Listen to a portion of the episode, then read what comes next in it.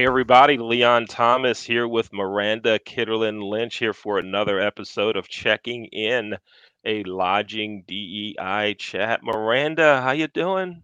I'm great, and I'm super excited about our guest today. You know, when you sent me the email to tell me who was going to be on the show, right? You said, I'm excited. And I said, You say that all the time. and you said, But I'm excited. And I said, Yeah, that's really cool. And then after reading about our guest for today, I'm like, Yeah, this is pretty cool. Right? I'm excited too. Gonna have a great conversation. So we're at epi- season two, episode. I'm to say eight because eight is great. Well, eight is great. There we go. So now we have to have a rhyme that goes with the show episode number because you were a poet and didn't know it. I'm a poet. okay, okay, back. Miranda, please go ahead and introduce our guest for today. Our guest is Miss Carolyn D. Richmond. She is the hospitality chair at Fox Rothschild, as well as the Chief Labor Counsel for the NYC Hospitality Alliance. And she's got so many more things in her title because she's just an incredible and accomplished human. So, welcome, Carolyn. You guys are giving me such an ego boost today. So, I'm excited to be here. Thanks for having me. Thank Right you on. for being here. Carolyn, thanks thanks for being with us today. Looking forward to a great conversation with you. And I'm going to turn it over to Miranda. Take it away. Thank you. So, Carolyn, I was so excited to have you on the show because I had the pleasure of meeting you at the PAVE Prevention Summit uh, in Chicago last year. And I just was blown away by just how knowledgeable and how experienced and just how um, how you present yourself. Everything is just so impressive to me. Um, but for this conversation, I'd love for you to share with me your experience in the area of diversity, equity, and inclusion. What have you seen? What have you um, share, please? It's it, it's such a big topic, and it's gone through so many different iterations o- over time. Uh, you know, the concept of diversity and human rights started in the 1970s. You and I probably went through similar kind of programs in our schooling. Um, and there's been all sorts of transformations of the approach in the workplace over the past almost 50 years. But what's been going on in the last, I'd say, six or seven years has just uh, been a very different approach. And I like to explain that the current movement really started back in 2017, six years ago, with the Me Too movement. And that started to have some profound effects on our workplace with respect, certainly, to women in the workplace. Uh, between 2017 and 2020, we saw a lot of legal changes again with respect to diversity, inclusion, harassment, uh, policy changes, legal changes. But then came the pandemic, and the summer of 2020 saw a resurgence, certainly in the media, of the Black Lives Matter movement. So, coupled together with Me Too, a pandemic which utterly changed all of our workplaces and for a short while shut down our hospitality industry. Uh, that also came on the heels of a president that was, quite frankly, very divisive in the country, the world, and the workplace. And then you bring it all home to literally this month and Israel and, and the attacks from the Gaza, we are seeing monumental changes. And DEI initiatives really started to take prominence that summer of 2020. You saw a massive increase in hiring of DEI experts um, in the industry throughout the country. So that's been a profound change. And going into October this month, we'd even heard about some changes again that some companies weren't putting the same money down in DEI programs. People were starting to question whether DEI leadership within corporations was the right way to go. And I, should probably add one more very consequential event in June, there was the affirmative action decision from the Supreme Court, which really upended everything. And that's caused a lot of academic corporate response about whether or not we approach DEI properly. So it's a huge topic, and lately that's that's what I've been looking at. Thank you so much. Um, I I try so hard because in my real job, I, it's dangerous to be political. Um, so in my job and here, it's dangerous to be political. uh, there are so many things that I want to respond to with what you said, but I'm going to take um, the route of what do you think in terms of organizations that were very loud in their support of DEI after the murder of George Floyd? Um, I have said this before and I feel comfortable saying it again. I do not believe that organizations within our industry truly took measures that have made um, significant impacts. I don't think they have either. And whether this is con- it, it, by nature of our discussion, it's controversial. And I think, in the light of the Israel Gaza Strip problems right now, you can see the dangers. Um, there was backlash as it happened that summer of 2020 about corporations simply posting something um, and whether posting was enough.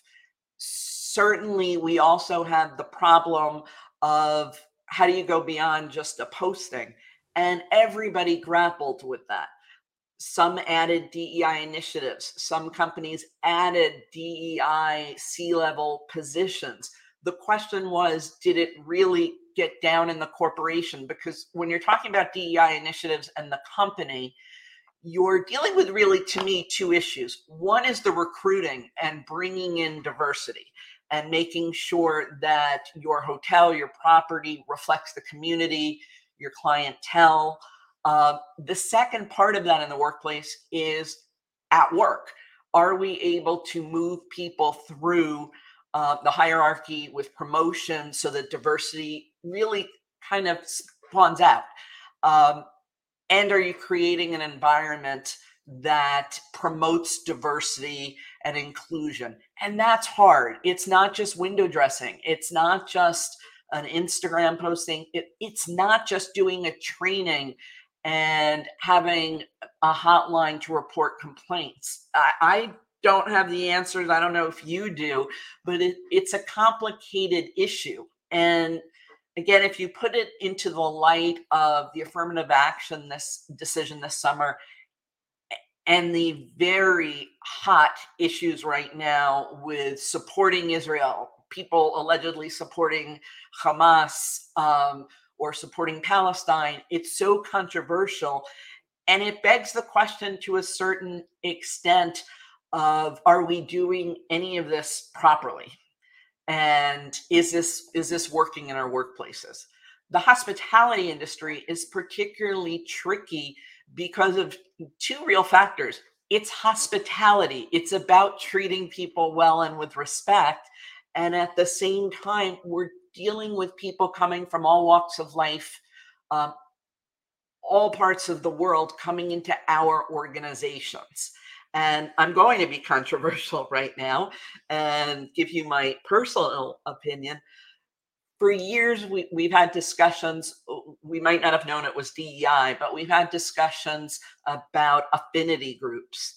And lots of workplaces within hospitality, financial services have often set up, you know, micro groups um, within their workplace promoting the LGBTQ community, promoting Asian Americans, uh, promoting Black uh, employees, and they were very insular groups. As an employment lawyer who specialized and studied for the last 35 years the workplace diversity discrimination, I've always had a concern that when you have those affinity groups, you were really isolating people within the company. You were bringing people in and saying, your connection in our workplace is based on the color of your skin or your nationality. And I know this is controversial, but my concern was always that we were bifurcating our workplaces. We we were playing into one group of employees, or maybe our uh, housekeeping is from one ethnicity or part of the world, engineers another. And that's very dangerous right now. In a post Trump world and in a Gaza issue with Israel, we are seeing people and a lot of hatred aligning. So that's a balance to me that we have never perfected in hospitality of how do we respect everyone's individuality? How do we promote our brands, our inclusivity as a brand? And how do we protect people from discrimination? Um, this is a topic we could probably talk about for hours and hours, and I don't know that we have answers. Yeah, but, I. I certainly don't have answers, which is why I love coming here to this podcast every time to ask people for their their wisdom. yeah. You know, it's it's interesting. You talked about the the affinity groups, and with two companies that I was an employee of, both had affinity groups for African. One was for African American employees. The other one was for Black employees. Right, and and yes, as you both know, there there is a difference. Different. Right, right? And so for both of those, I did not join and did not become a member of either one. And the Black and African American employees asked me why. And the answer was simple for both groups. It was because a white leader in the company set the agenda for what the groups could and couldn't do. Huh. And, and, that's one part of it too. I mean, I'll tell you from my own personal perspective, and this is where I get controversial as a lawyer. I, I'm at a firm now, I'm at other firms that have taken these issues very seriously for a long time with recruiting, um, promotions, etc. But I don't like being pigeonholed because of my gender in a women's lawyer group. And, they have a lot of benefits and a lot of people get things. But I look at it is why do I need special attention? um, about how women can bring clients in. I bring clients in and do the same job as men. So when I have that hat on that I am an employment lawyer, it's very tough for me. And when I look right now at the Middle East issue, that's scary for me. I do not want more groups that are becoming polar opposites by saying, I'm pro Israel, I'm pro Palestinian, you're pro Hamas, um, LGBTQ, Black, African American, Asian. It's really taking a workforce that should be cohesive around one goal and really kind of blasting it. Um, and again, there has to be a solution for how we can really take principles of diversity, equality, and inclusion in the workplace. But I don't think we found it yet. And that's that's that's becoming painfully obvious. And I will say, a post-Trump world where there is maybe we scratched the surface and bigotry and hatred was always there, but it's coming out now, and whatever we're doing ain't working. It's not mm-hmm. working. Mm-hmm. So let's go away from race relations here for the last two minutes that we have remaining. Carolyn, can you take your hand? Miranda, can you make a signature with me? Let's make a signature. It's time for our signature questions. Here we go. Two questions, one from me, one from Miranda. Carolyn, have you ever had a Maryland crab cake? I have not. But I've had a Long Island iced tea or a New York. That's the best answer I've ever heard. Maryland, you haven't had a Maryland crab cake. All right, we got to get you to Maryland. I've been to Maryland. I don't know how I've avoided your crab cakes. I, I do know I need to enjoy them. I love crab cakes, but I have not had a Maryland crab cake in Maryland. Leon's gonna make it happen we're gonna make we're gonna make it happen. Miranda, go ahead with yours. Uh, my last question for you, Carolyn, is um, if you could go back and give your 20 year old self one piece of advice, what would it be? Relax. Relax. Um, I, I, think certainly when I was 20, I, I was on a tough academic track. I, I was waiting for you know my career. I couldn't wait for it to get started.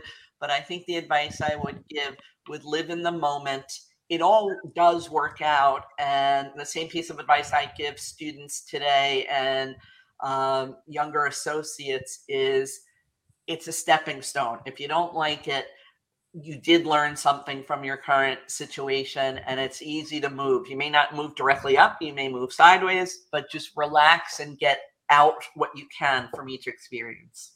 Right on. Great advice. Great, great advice for my 43 year old self. it's great advice for all of us. I'm great yeah. with the advice, not always with the listening. Carolyn, thanks so much for being with us. We appreciate oh, thank you both. I enjoyed it. And uh, Leon, I look forward to uh, letting you know what I think about Maryland crab cakes. All right. We'll be sure to make make that happen. Folks, you just watched another episode of Checking Inn, a lodging DEI chat. I'm Leon Thomas with Miranda Kitterlin Lynch. Our guest today was Carolyn Richmond. Thanks for watching Checking Inn, a lodging DEI chat. Thanks.